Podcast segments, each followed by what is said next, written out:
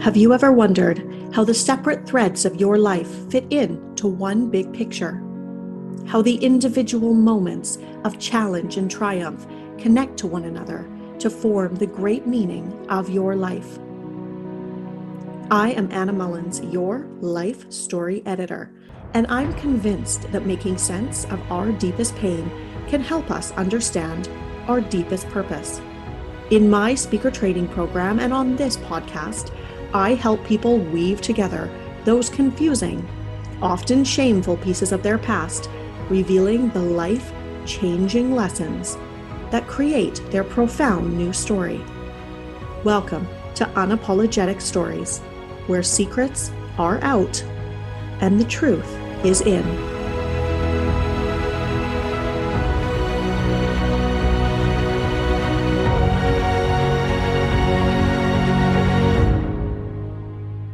Welcome back, storytellers. We have a very dynamic edit for you today that will cover a great deal of ground, which I am absolutely thrilled about.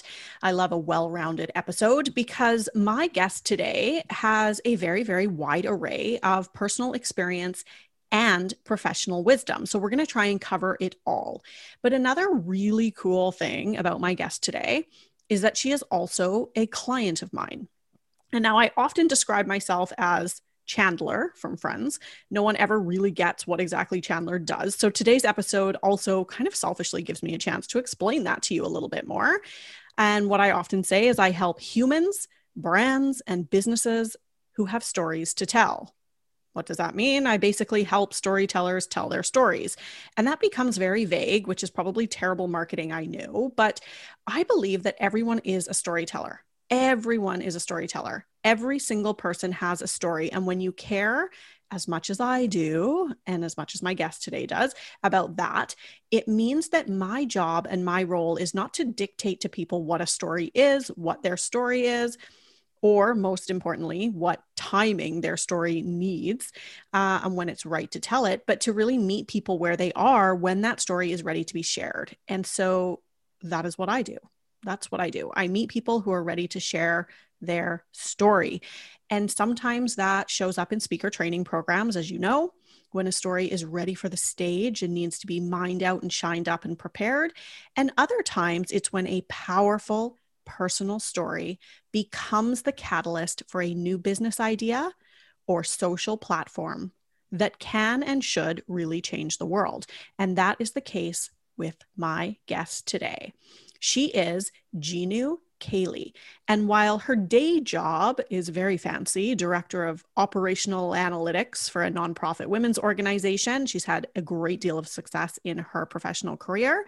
She has also just launched her new brand and lifestyle website for women, ginucayley.com. We're super excited to be launching this through Unapologetic Stories, where she amplifies women's voices, addresses women's issues, and empowers women's lives. If there was ever a mission more important, I'm not sure I know what it is. She shares her life at work, at home, and of course, at heart through her philanthropic endeavors. And she does it all in a great deal of style. And she is here today to share with us her deeper why and what she is doing with that why out in the world now. Welcome, Ginu Cayley. Thank you. I'm so excited to be on here. I am so thrilled to have you. I've been thinking about ever since you kind of joined the Unapologetic Stories circle. I've been dying to really kind of break through into your story a little bit and really share it with my audience. So this is my privilege and honor entirely. Now, you are so passionate, Ginu, about women's rights, which is why you and I get along so well. Um, I kind of want, I, I didn't issue a big bio read at the beginning of this recording for a reason. I really wanted you to be the one to share your personal story and your background. So, why don't you start by just telling us that story and what brought you to this work that we're currently doing? For sure. So, I grew up in a home filled with domestic violence. So um, I'm South Asian, and this is quite normal in a lot of South Asian households, unfortunately. But in my particular case, my father was an alcoholic. So I was almost born right into this domestic violence situation. So from the age of zero to 18, I watched my mom really suffer through it.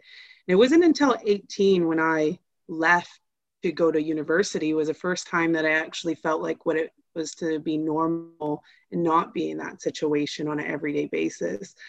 Um, and that was probably my driving point of growing up and seeing that and thinking, I never want to be in this situation again. I don't want to raise my family in here. I don't want to raise my kids in here. And that's kind of was the first, I would say, story of what I realized that, wow, this really means something deeper to me.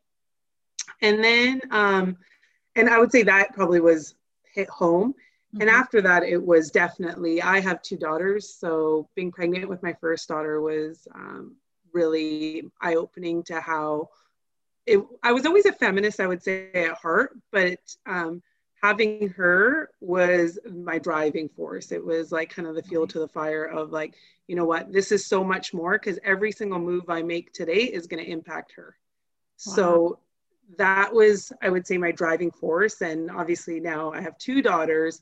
So I, that's so important for me to make sure that I impact the next generation because I need to leave some good structure for them. And I feel like the more I fight for women's rights, the more I'm going to help them in the future, along with my sisters, my nieces, um, you know, my friends' children. So that means so much more to me. Mm. So I would say that's kind of my driving force of why women's issues, and obviously um, my personal situations all in between there as well of what I've gone through as a woman, especially being in the corporate world which right. is still unfortunately um, a man's world.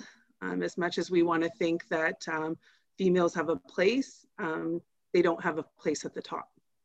And ah. that's something that I want to still fight for. Um, I've been on the other end. So now, yes, I work for a women's organization. Um, that was as of the last year. But prior to that, I was not in a women's organization. Right. So this is, I, I mean, I, I, promised a dynamic episode today, and this is why. You can tell even just from this story, if you're listening already here, um, there's so much packed into this that really drives your personal mission but also so much wisdom here that i'm really hoping to kind of garner from you from from the inside of that genius brain of yours. So let's start um, kind of i want to go back a little bit to your upbringing. You shared that you obviously were part of a domestic violence situation. So what that meant for you was you were witnessing domestic violence in your home every yeah, single day. That's right. And something that you share on your website too is that in your or in this South Asian community, which was of course your lived experience, and I'm sure it does, it transcends that particular uh, culture. However, you did share that even your mother was um, sort of a, I want to say almost like a home for other South Asian women at one point who were also coming to the table and sharing their own personal experiences with her about domestic violence. And it was like there was this community of women that you were listening to and watching growing up who were all admitting to being part of a very scary and dangerous household situation. What was that like for you? To be honest, it was really scary to see how many people were impacted, that it was you know, and the funny thing is it, it wasn't women that weren't strong. These are women that are independent. Um, even my mother, she was the breadwinner of the family, very independent. Um, so it wasn't that they were even necessarily financially um, dependent on their spouse, but it was something that was so culturally embedded in that it's okay, just deal with it because you want to save face of society and you don't want to ruffle feathers. You don't want to be the one that's divorced. Um, wow. So it was really interesting to see how many people were impacted, that this was just okay and it was accepted. Um, and so I think for me, it was like, wow, something needs to change here. Somebody needs to tell these people that it's not okay. Um, and we, we need to do something differently here. Yeah. And did you take that responsibility on as a young child thinking like i'm the one that's going to have to change this. Yeah for sure. Yeah as i got older i definitely asked my mom why are you staying in this? And really questioning it because obviously i saw that there's so much more to life than suffering this way. And um, that's when we started really getting deeper into the conversation. And like i said when i left um, for university, at that point, I didn't think that I was actually never going to come back home. In the South Asian culture, you do not, first of all, was very, at that time, like we're talking 10, 12 years ago now, actually, um, that it's, it wasn't the norm for South Asian women to ever even live on their own. So I moved away for university and it was definitely proposed that I was going to come back and stay with my parents until I was going to get married. And that didn't happen. So when I left um, and I it was time for, for me to come home, I had that conversation with my mom like, you have either a choice. You, you can come live with me and I will support you, or um, you can choose to live in this, but I can't. And I don't think it's healthy for you either. This is a conversation you had with your own mother? Yeah, and it was a hard conversation. I am not going to say that it was easy. I struggled. Um, my mental health at that point broke down uh, just because my mom obviously took that really hard, um, and, and, even my father at that point um, of wow, she's actually putting her foot down. And um, so I moved out on my own. Um, never looked back, and I didn't live with my parents after that. And that was at 18 south asian that's not something you do that's not the norm um, and i had a lot of backlash not only from my family from the community i didn't really at that point i felt like i was very alone but i felt like it's what i needed to do to heal um, it was my first point of this is a boundary for me and i can't keep living this way um, and eventually my mom came around but it was a very tough conversation, very tough time in my life. I don't think I'll ever forget that because um, it was hard on her too, right? Um, because she started to kind of reflect a little bit of what's the best situation here. Ah, okay, okay. This is big though. And so you said you faced backlash from your community, and certainly it sounds like there was a, a, distance that grew between you and your mother at that time while she was sort of reflecting and figuring out what are my next steps here. Talk to me a little bit about that backlash because I talk a lot about kind of shame and shame stigma and how to break that down. What did that really feel like for you in that moment as you were breaking free in some sense from the expectations of the culture or the expectations of the community that was around you at that time and the family? Talk to me about that. Honestly, um, it was it was nice in the sense of thinking to break free but at the time of what you're going through and the words that are just being said to you that you're neglecting your mom that you, you're a bad daughter um, you aren't supportive you should be standing with your mom just dealing with what's at hand helping her. That i think was more harder to absorb than anything else um, because it kind of mentally breaks you down a little bit right? You're already in a soft spot where you're like oh you don't want to ruin a relationship with your mom. And now all of a sudden you're getting all this community backlash as well right? And this, the, i wouldn't even say it was that far out of comfort. These were like family members cousins aunts uncles like so and it was definitely at that point i would say it was just extremely hard um, to hear but as i healed and got myself into therapy and really started working on myself um, that's when I really felt like, wow, I did a good thing. I actually am so thankful that I stood my ground because I don't think I would be where I am today if I didn't take that step.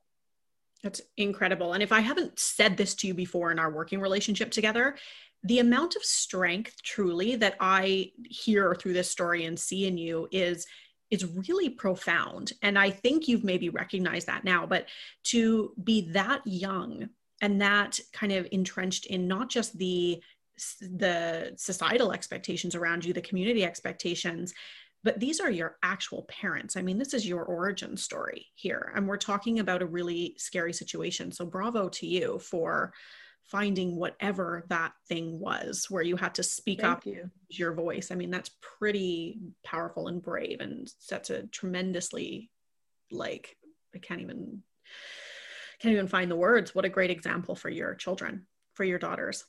Yeah, thank you. I think now when I look at it, it's like I'm happy that I did that. Mm-hmm. And I think that trickles into a lot of the other things that have progressed in life. Like I say, the corporate world, in laws, all of that mm-hmm. kind of stems into wow, I'm so thankful now I have daughters and I've made that impact to show them that you don't have to suffer no and it's amazing to me too that the universe sort of gives you what you need to right like here you you get two girls you're like here you go. You haven't resolved some of that you're gonna have to resolve it now. Like here's two for sure yeah. reasons to really get it together. Now you mentioned your corporate kind of career here so let's move into that because i think that's really key to your personal story and your why as well. After leaving university of course you headed straight into the career realm and you started where? Tell us about your career path. So i was in um, fitness and recreation up until a year ago, until COVID started actually. Um, and that, if you're familiar with the industry, it's very male dominated, especially at the top, unfortunately. And so that once I started my career path in there and um, working up to upper management, I really noticed how toxic in some ways the culture was. It was like I needed to almost be so vocal, um, keep my emotions out of it. It made me, I would say, um, a little, I had to have a harder approach. You know, it was like I needed to have some really thick skin to make sure my voice was going to be heard, what I was saying mattered. And you have to remember, I wasn't only a woman, I was a woman of color. Mm. So right. that even made a bigger impact. Um, and then I moved out to Alberta for my job at that point. And you know anything about Alberta being a woman of color in the fitness industry doesn't really go hand in hand. So the amount of, um, you know, I would say backlash that I was even getting there was even harder. But at the end of the day, I think the one thing that I always remembered is that if I, I need to keep going because there's no looking back at this point. Um, I need to just what I'm doing is right. I'm smart enough. I'm capable enough. Um, and just remembering all those things as I kind of treaded along to get to where I am. And I think um, it was just interesting to see that I always felt like I had a lot of males that were constantly, in some ways, threatened by me um, because they were just like, okay, she's getting more confident. Whereas if you saw me when I first walked into the industry and now, it's definitely been interesting. And um, we'll get into it, I'm sure, soon. But I think from switching from a co-ed industry, a heavily male-dominated, now to a woman's industry is very different. I almost had to relearn some things. That's incredible. So, and I'm going to take us back to the first thing you said here, too, which is that you had to sort of harden up in order to fit into whatever the kind of corporate structure was in place at that time in your first um, kind of entrance into the corporate world. Would you define that as having to change who you were fundamentally in order to make it work? Yeah, for sure. Um, like I said, I really had to grow some thick skin. That's not something that I came with. I was generally a pretty sensitive person when topics would come up. Um, I also wasn't very vocal, I would say. Um, I didn't really like confrontation, but um, I just learned that you know what? The, if in for me to make it in this industry I'm and to make it in this man's world so call it is I'm gonna have to learn how to be vocal stand my ground and grow thick skin and keep emotions out of it. Because wow. the last thing you were going to do is start crying in a boardroom and not get made fun of you know? Like unfortunately um, and that's where i think it's so different being in that industry, not even I would say that industry, but it being in a man's world versus working in a woman's organization where, you know, emotions are considered a little bit. Um, whereas I don't find that that's how it was in being in a male dominated industry. Right. And that was, it was like the key to success and the key to kind of getting into positions that you would want to be in and, and ladder climbing and progressing your career was based on you having to literally be somebody that you were not and that was multifaceted as you said it wasn't just the fact that you were a woman it was also the fact that you were a woman of color so there was multiple layers of mm-hmm. challenge mm-hmm. at play that you had to address it's again just another example of your tremendous bravery and something that happened in your career journey in your corporate life you we talked before about having your beautiful baby girl and after you had your beautiful baby girl what happened for you and trying to navigate career and motherhood? So I was seven months when I went back. Um, and that was with my first baby.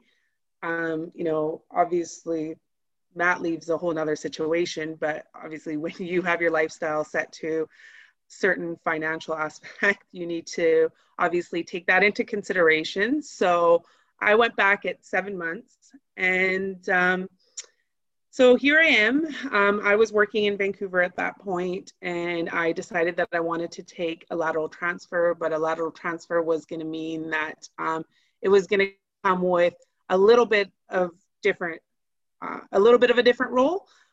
But in that point, um, we I was told um, from some of the higher ups that, well, you know what, you're not going to actually get this role because now you're a mother, ah. and um, your priorities have shifted. So, and we need somebody here that's going to be able to take us out of the deficit that we're in and really help.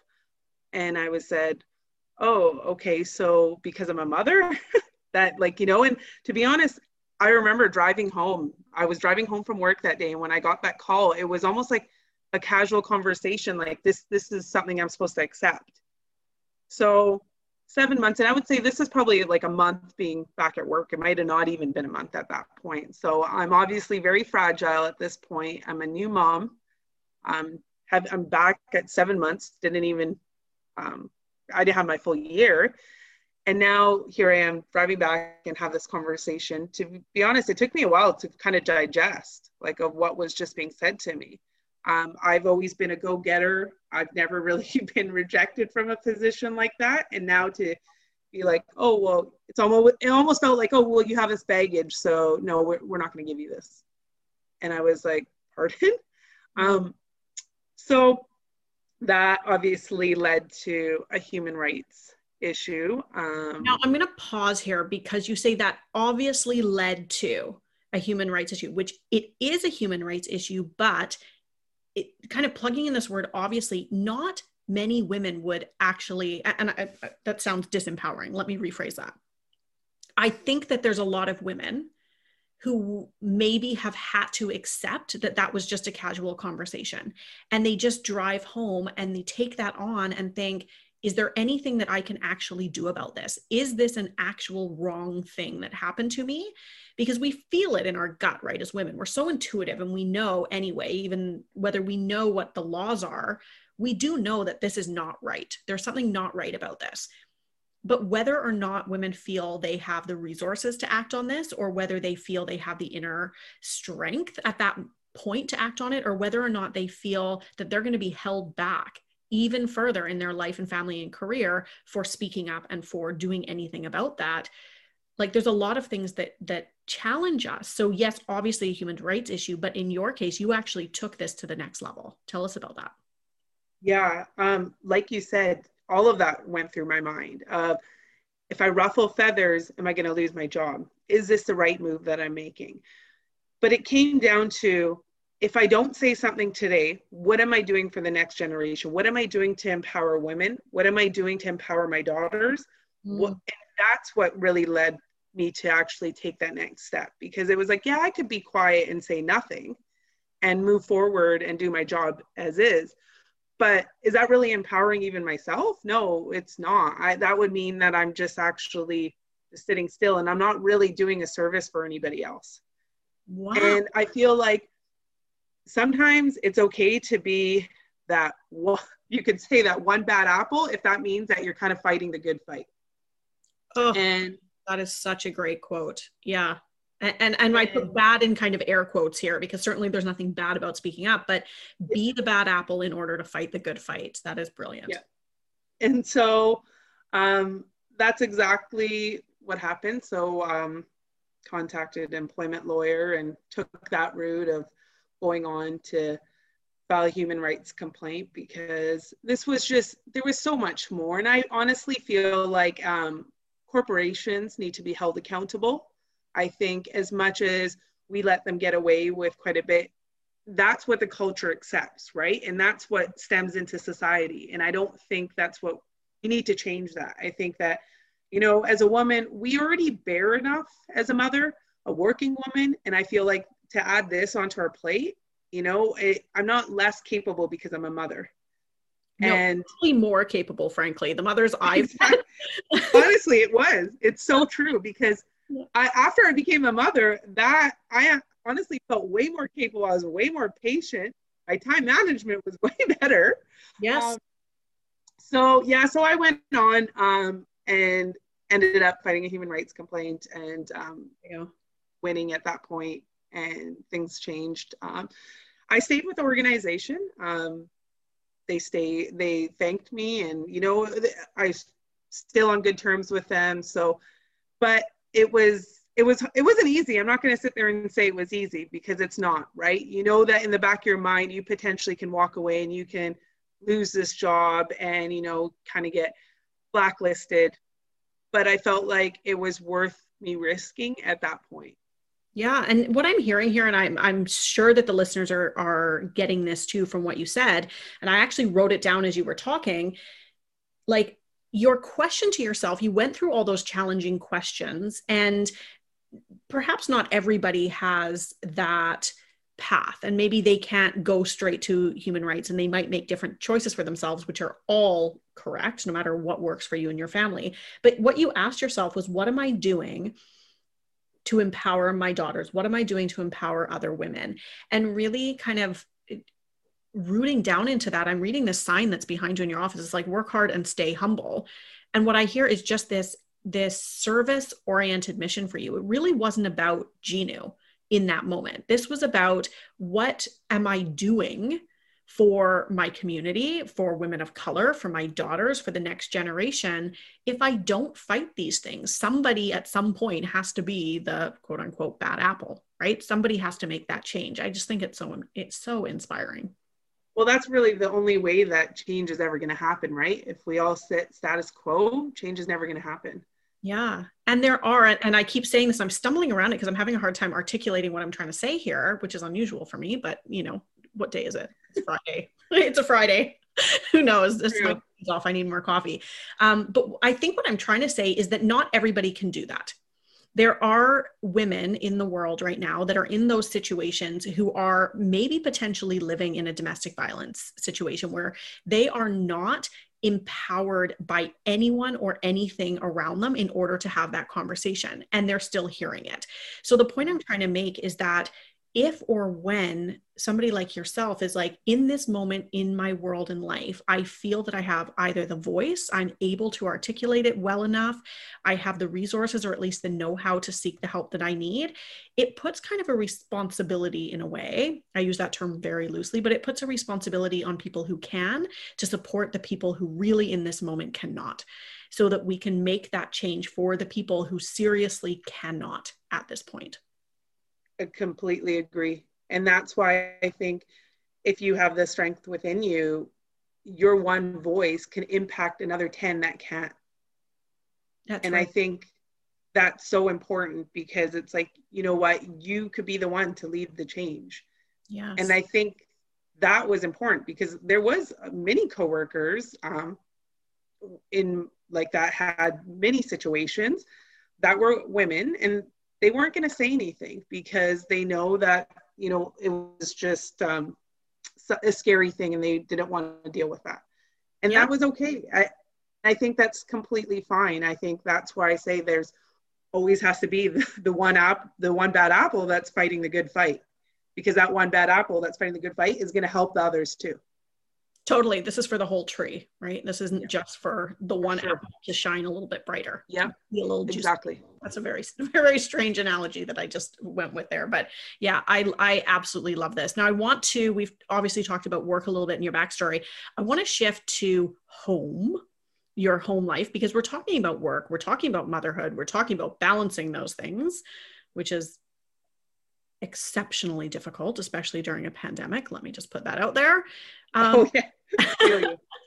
and you and I have talked about this so much. We could really probably do an entire episode on just work life balance as mothers, but mm. just start us there. Like, what is your personal life? What does it look like? Because you're working full time. I mean, this is no joke of a job that you have. Like, this is a full time job. You have a side hustle now.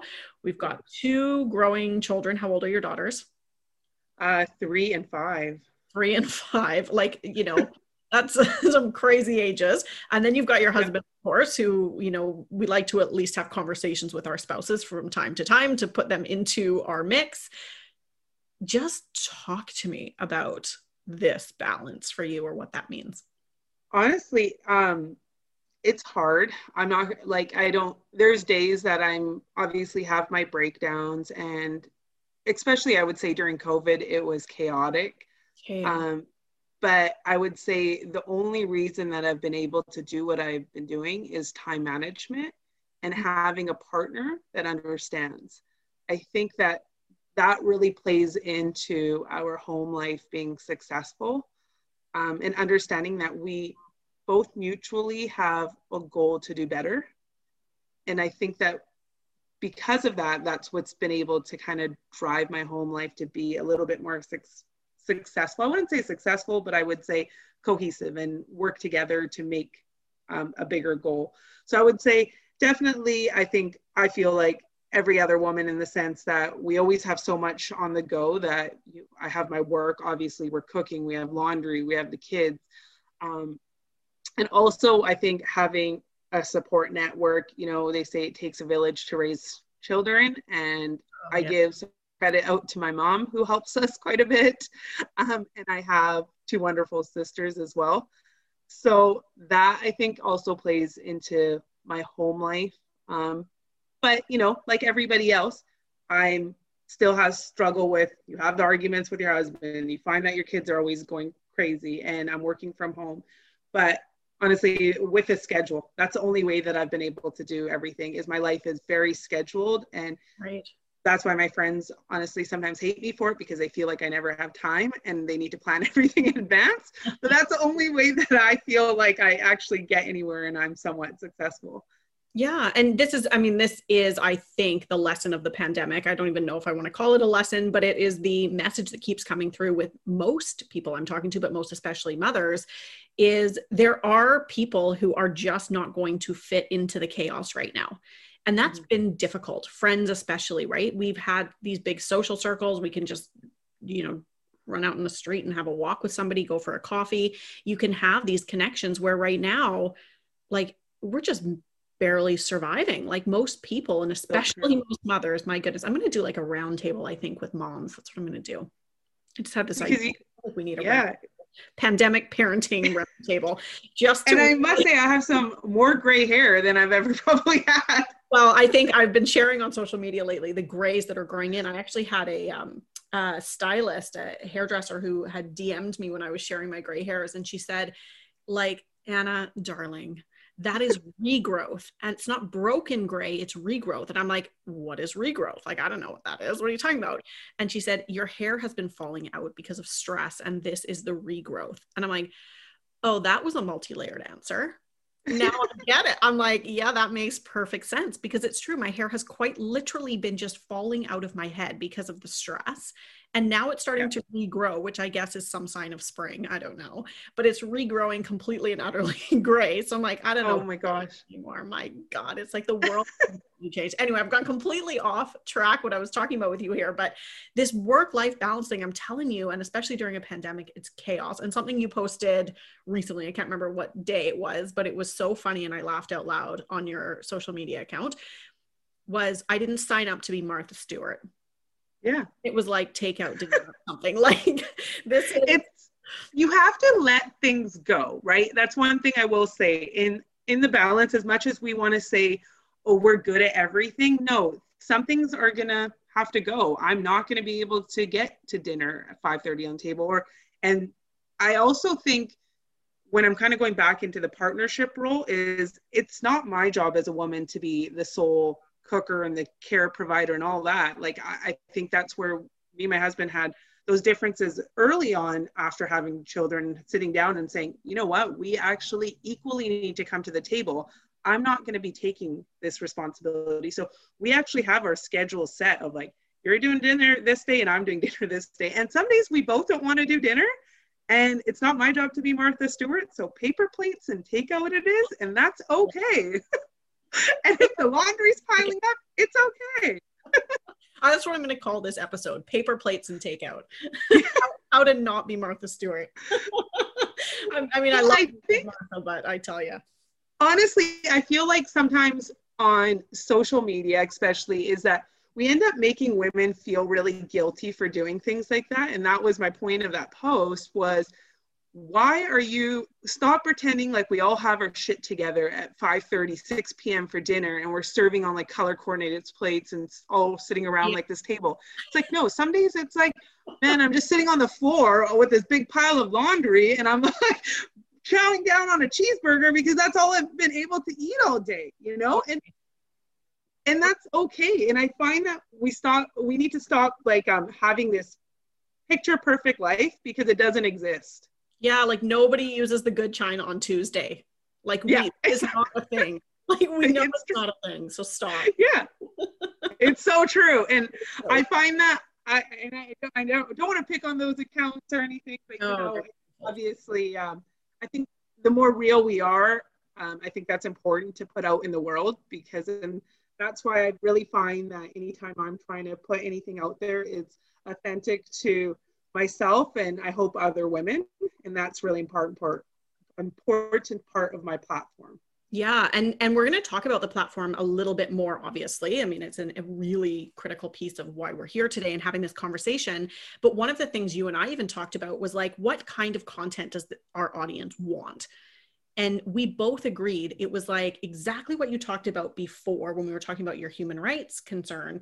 You actually go through the checklist in your head of what are these questions? And every time you have that piece of content, you ask yourself, is this amplifying a woman's voice, empowering a woman?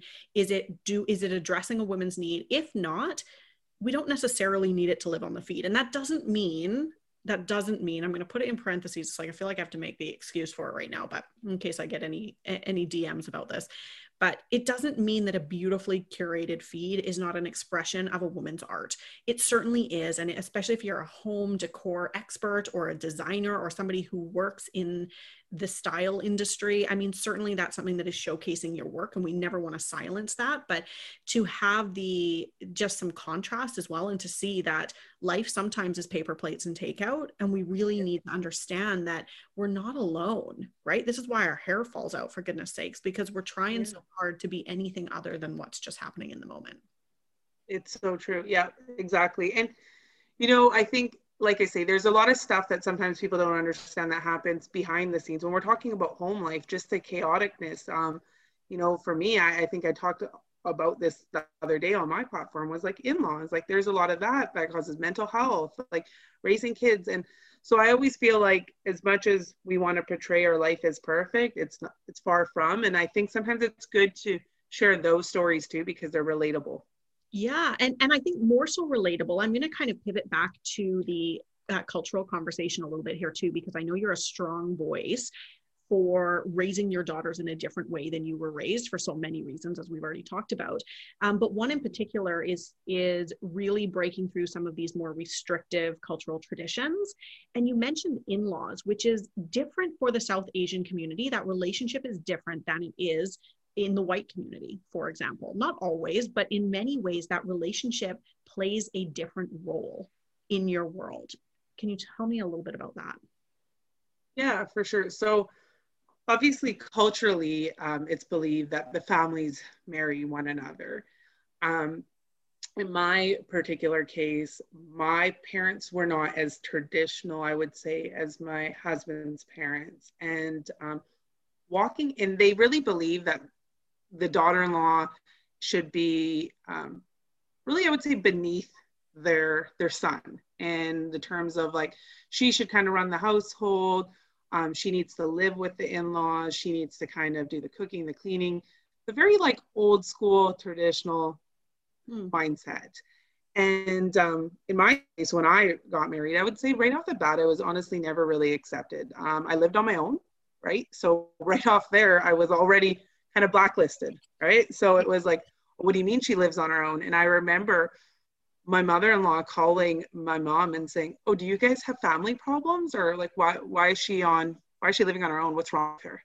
Oh, okay. and I was like, you know, I was like that that's just and honestly, that was I would say probably the starting point that I was like the amount of judgment of like what I was wearing, um, to what I was doing with my children. And it was just, and the funny thing is, we never lived with them, right? And so, and that obviously, that alone um, caused a lot of grief for them. Oh, because is that is that um rec- or I'm not going to use the word required, but that's actually typical. Yeah, that's very typical. Is that as soon as you get married, so it's very typical for a the the woman to live with her parents until she gets married, and then when she gets married, she lives with her in-laws. So there's never really a time for her to be herself wow. because she goes from her parents' home straight to her in-laws' home. And um, for me, I, I didn't want that, right? For me, I broke tradition already because I lived on my own. My husband got married and moved in with me. So, um, so layers here. exactly. So there was a lot. So they were like, you know, and we lived together before marriage.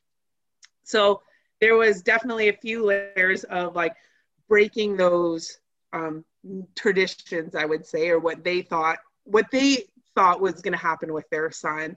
Right. And, um, and it was funny because I was just like, wow, you're completely judging me on a situation. And they had never really even sat down and had a full conversation with me before judgment was passed. Um, and it was really interesting. Like, I remember one of the first like couple weeks, it was like she had asked me about cooking or something, and I was like, "What? Why are you talking to me about this? Why are you asking your son if he cooks or what he does?" And I thought that was just bizarre to say least. And then I think when after I had my children, it, it was even progressively worse. I, I'll never forget. I was uh, one one week postpartum after C-section. Um, first baby on both sides. I, I didn't have any friends that had babies at that time, and she goes to me, and I had some like laundry sitting in one of the rooms. She's like, "Doesn't it bother you that your house is so messy?" Oh, you know, and I would say that was like it was just really interesting to see how much like even though I didn't live with them, how much they wanted to interject themselves constantly into our relationship. And I would say culturally, like that affected um, my mental health. And for a lot of South Asian women, I wouldn't even say it was like me alone, but I think that because they interject themselves so much, it causes a little bit of a rift between obviously the husband and wife and having those difficult conversations. And I would say for the first couple years, I used to cope by talking through my husband. I'd be like, well, you need to talk to your mom about this. You need to talk to your mom about that. But honestly, at that point, it wasn't until like uh, a few years in that I was like, I'm actually doing a disservice. I need to actually own up to how I'm feeling because it's really impacting me. Wow. And um, creating that boundary. So we had a sit down conversation. It when it was a really raw conversation my strength, my emotion behind it, just voicing exactly how I felt and how we were going to move forward because I was like, I can't deal with this anymore. This is bullying behavior and this is toxic. And you're not, the sad thing is, I was like, you, you want to see your son happy? Well, then stop being the way that you're being. And um, uh, and again, another hard conversation, but I felt like the boundary there was so important for me to put out because I was like, this is not only going to again not only impacting me you're impacting my children because every time that i'm in a bad mood or you've said something to me and my husband's in a bad mood now it's our kids are seeing that. And I was, that, i'm like that's not healthy at all Mm-hmm. This is this is big. I mean, that's really brave. I keep using this word for you, which I'm sure the listeners too are like, "Wow, what what does this girl have for breakfast?" Like, we mean what she's having. Like, just using your voice and really speaking up is what comes through here. It's a resounding message from all of these different moments in your life, and I'm wondering deeply, and I, maybe other people are wondering this too. Where do you think that comes from for you?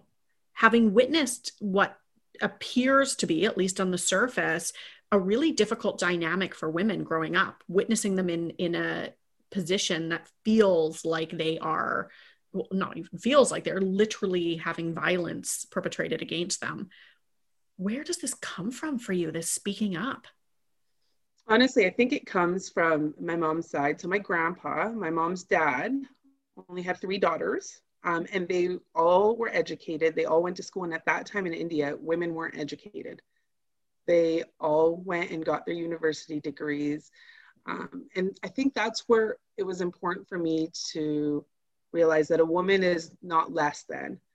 and I think that's where I would say it stemmed from. Obviously, like I said, my mom is a very strong woman and what she's encountered in her life. I think that's just kind of carried on to me. Obviously, not so much with the domestic violence, but the rest of her and her ambition and her um, strength. And like she's a businesswoman, she um, is very empowering. Like she was, she was one of the ones that said to me um, early on, and I'll never forget it. Is you will not get married until you can stand on your own two feet. You, you will, will, not get married until you can stand on your own two feet. Wow. Meaning that you will never depend on a male for anything. Um, and that stuck with me and that was important to me. I wasn't going to get married until that I knew that I could buy a home myself, that I could fund myself. And so that was, I would say that's definitely where I think it came from. Um, and I, and I think, like I said, um, when you're raised in a household like that, you kind of have to develop a little bit of thick skin. Sometimes I find that you end up either going, becoming just like that, and you think that's acceptable, or you kind of change directions of not. And obviously, over the years of doing a lot of therapy, a lot of counseling, I think definitely made me become stronger and just coping with everything that life has thrown at me. I think the more barriers you kind of go through, the stronger you end up being. Yeah. And how is mom now? Oh, she's great. I think our relationship, like I said, definitely was rocky at that point. She's great. She's she's awesome. Um, and honestly, for a lot of my strength, I would say, comes from her. A lot of um, even my girl's strength comes from her. Um, and I think, like I say, it's very important to have a strong group of women that sometimes surround you because if you fall, they're able to catch you. Ooh, and I think that's um, has been really important to me. Like I say, my sisters and my mom are definitely like pillars of strength for me. So I know if there's something wrong in my life and I'm kind of falling, that they're going to be there to help pick me up. That is really incredible. Thank you for sharing all of this, by the way. You are such an incredible role model. And that role modeling for all of this at work and at life and at heart, um, which is your philanthropic work, we're going to talk about that a little bit too, uh, really lives on this new platform, this new website, which we are launching, jinukaylee.com. Uh, why did you want to move your voice in a new way? online put yourself out there in this way i mean certainly you are very successful in your own right as a career person. You have um, a lovely home. You have two beautiful daughters. You are, from the outside at least, looking in, we're like, she's got it all together. It looks great, which I know is always a bit of a fallacy, but you've got it all together. And then you were like, no, there was this deeper calling. There was something else there where I wanted to share my story. I wanted to share what I've been through in order to, as we talked about at the top, amplify women's voices, really address women's issues. And here we have this beautiful website launching, the social media, which is just beautiful display of all of your personal passions. Tell me about what you hope for this new platform and this business. Yeah, so I my whole reasoning for starting this is I feel like so many of us women have so many stories we've encountered and so much strength behind us of what we've overcame and but i feel like we're also so embarrassed of sometimes sharing those stories because we don't know if another woman's going through it so, you know, when we talk about, like, we don't open like to talk about fertility. We don't like to talk about human rights cases, what's kind of happening to us in the corporate world, what's happening to us in our home lives. And I feel like because we're so afraid of being judged. Mm-hmm. And my thought on this was to say, well, let's all put our stories out there and like pull together as women to help one another and realize that, you know what, kind of stand in solidarity versus judgment and being afraid to share our stories because I think our strength together is going to be one way that we can rule the world yeah. instead of us actually kind of working against each other. And I find that we don't need to have that judgment. Um, we're all going through many of the same things. So let's come together and chat about those things. And I felt like I was able to share my stories and other women would be able to share their stories and feel comfortable and kind of lean on each other for support and um, and mentorship right? I think that was a big so that's a really a big part of my platform on the why and um, just having that strength, I think, behind it for women and really kind of being a voice for women, especially if maybe they don't want to share their stories on a public platform, they can at least share it with me that I could put out there anonymously. Yeah, that's great. So if you were to share somebody else's story and amplify that story, what kind of stories are you hoping women will come to you with, whether or not they want to be public about it or whether or not they want to be mentored by you. I know you do a lot of mentorship work with women and certainly aspire to do more of that. What are you hoping to accomplish for those women? A lot of the stories that I've kind of shared, like what your home life feels like with in laws, being a working woman, the balance, um, transitioning careers. I find that that's not an easy one for women too. We sometimes get embarrassed about talking about our careers um, because we feel like, oh, if we were let go, we shouldn't talk about it. That's kind of embarrassing versus, no, let's talk about what's actually happened behind the scenes. Right. And just, I would say, all of like the stuff that's going on in society, like I say, like with all, even the South Asian culture, um, some of the things that we have to overcome. I want that racism. I want that to be on the platform of all the things that women bear, like motherhood, what it feels like to be a working mother. I think that alone um, is a topic to really um, unravel because I don't think that's an easy one. Um, and just really, I would say, even finances. I know that for a lot of women, that's a hard topic because they feel like it's not something that they feel powerful with. But I want more women to feel independent and empowered to be able to do anything they can they want to do. They don't have to yeah. look to a man to deal with the financials. They could deal with it. Um, so that is my hope in this platform of really unraveling some topics that I know that all women are going through. Um, but we're almost sometimes afraid to talk about it or share it. But I feel like, again, when we say we're fighting the good fight, is that for me, it's worth unraveling those topics because it's going to help one other woman. And if I can help one other woman, I've done my job. Yes. And this really brings us back to what we were saying at the top about this being a really dynamic episode. Why is it a dynamic episode? Because women are dynamic and the challenges that we face are also dynamic. This is about the multi layers of challenge and oppression and barriers that women face, we have to deal with all of them. We can't just look at one particular topic because we are dynamic individuals. And I mean, even yourself, you say, I was a woman in the corporate world, in a man's world, and also a woman of color. That's two things kind of off yeah. the top. But also, then you had the dynamics happening in your home with your in laws. You had the dynamics happening with your backstory. You had the dynamics happening when you became a mother and having to find that work life balance with your children. I mean, we are just multifaceted individuals, but so much more. My goodness, I'm just so I'm so proud of this platform. I'm so proud it's of it. It's so true. We are really dynamic, and I find that we honestly, um, as much as we like to say that society was built for women, it was not built for women. And I think that's unraveling that and discussing that um, is how we're going to lead to change and kind of again standing in solidarity saying no change needs to happen. No longer will we deal with sexism and degrading women. Yeah yeah. And and even i mean social issues too.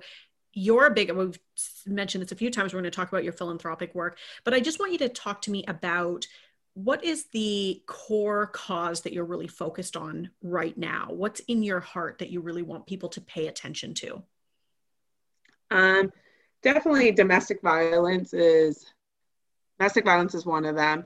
Um, we also have our farmers fight in India that um, is something that I'm really passionate about that I want people to pay attention to. And tell us a little bit more about that, the farmers fight, just for anybody who is not quite up to date with that.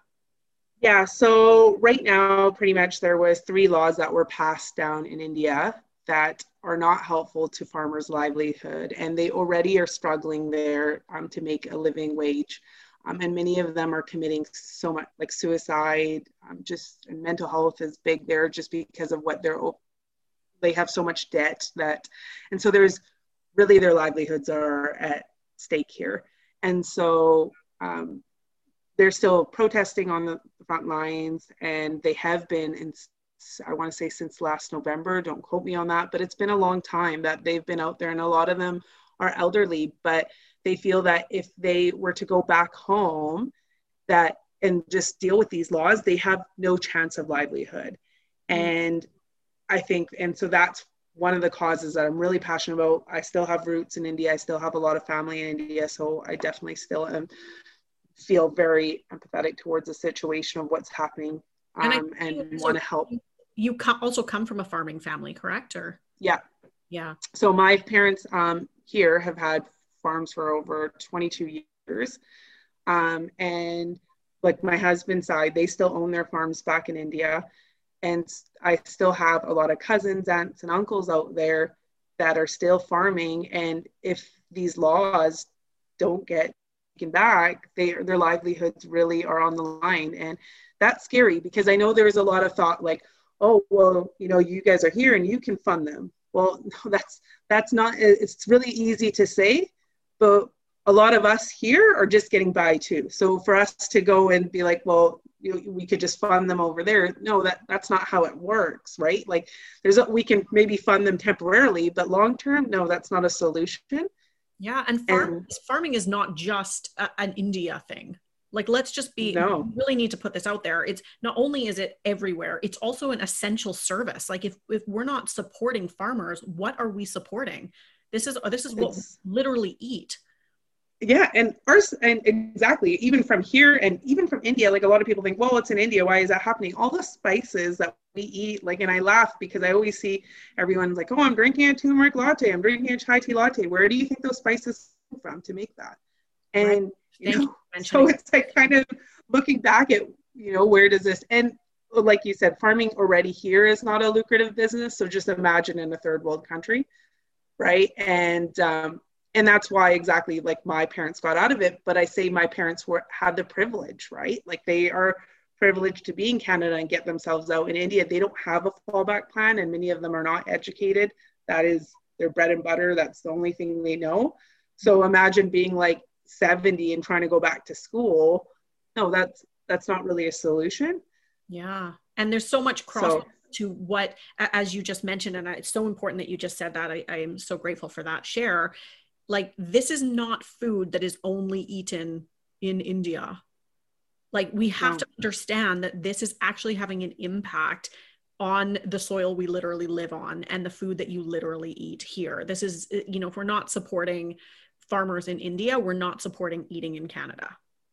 Correct. Yep, exactly it's very important and we, we and there is a link on your website that people can go for a little bit more information and to donate to causes that you support which i know is super important to you is to really um, funnel people through to causes that are deeply important to you again staying humble and in service which is part of your brand as well and your mission um, gosh this interview has just been more dynamic than I even expected it would be. It's mm-hmm. so beautiful, Ginu. You are just an absolute dream, honestly, to have on here. Your Thank bravery, you. the way that you share your voice, the way that you speak up, not just for yourself, but for others, is really, really inspiring. And I hope you know how just brave you are. I can't come up with another word. I need a thesaurus right now. You're just so brave in the most beautiful way, which is, and we've talked about bravery on this podcast before, it's not fearlessness. It's really, it's really being with the shame and the stigma and the fear and the things that could happen, the challenges all around you, and just finding another reason to keep going. It's really thank powerful. you so much. You make me feel so great after saying all that. But honestly, like I say, I'm not I'm not any better than any other woman. I just feel that if I could help them, that I've done my job. Like I say, if I can make a difference in another woman's life, I've done my job. And um, like it, I know what it feels like to have daughters and raise daughters and bring them into the world. And I think that if we can make a better place for women, then we all will just be that much happier there was really no better way to wrap this episode than with that beautiful nugget of wisdom. Thank you, Ginu, for being here today. Thanks. I promised you a dynamic episode, and my goodness, my mind is absolutely blown. Ginu is just one of those rare human beings that, do you know, I can't even remember how I first met her a couple years back.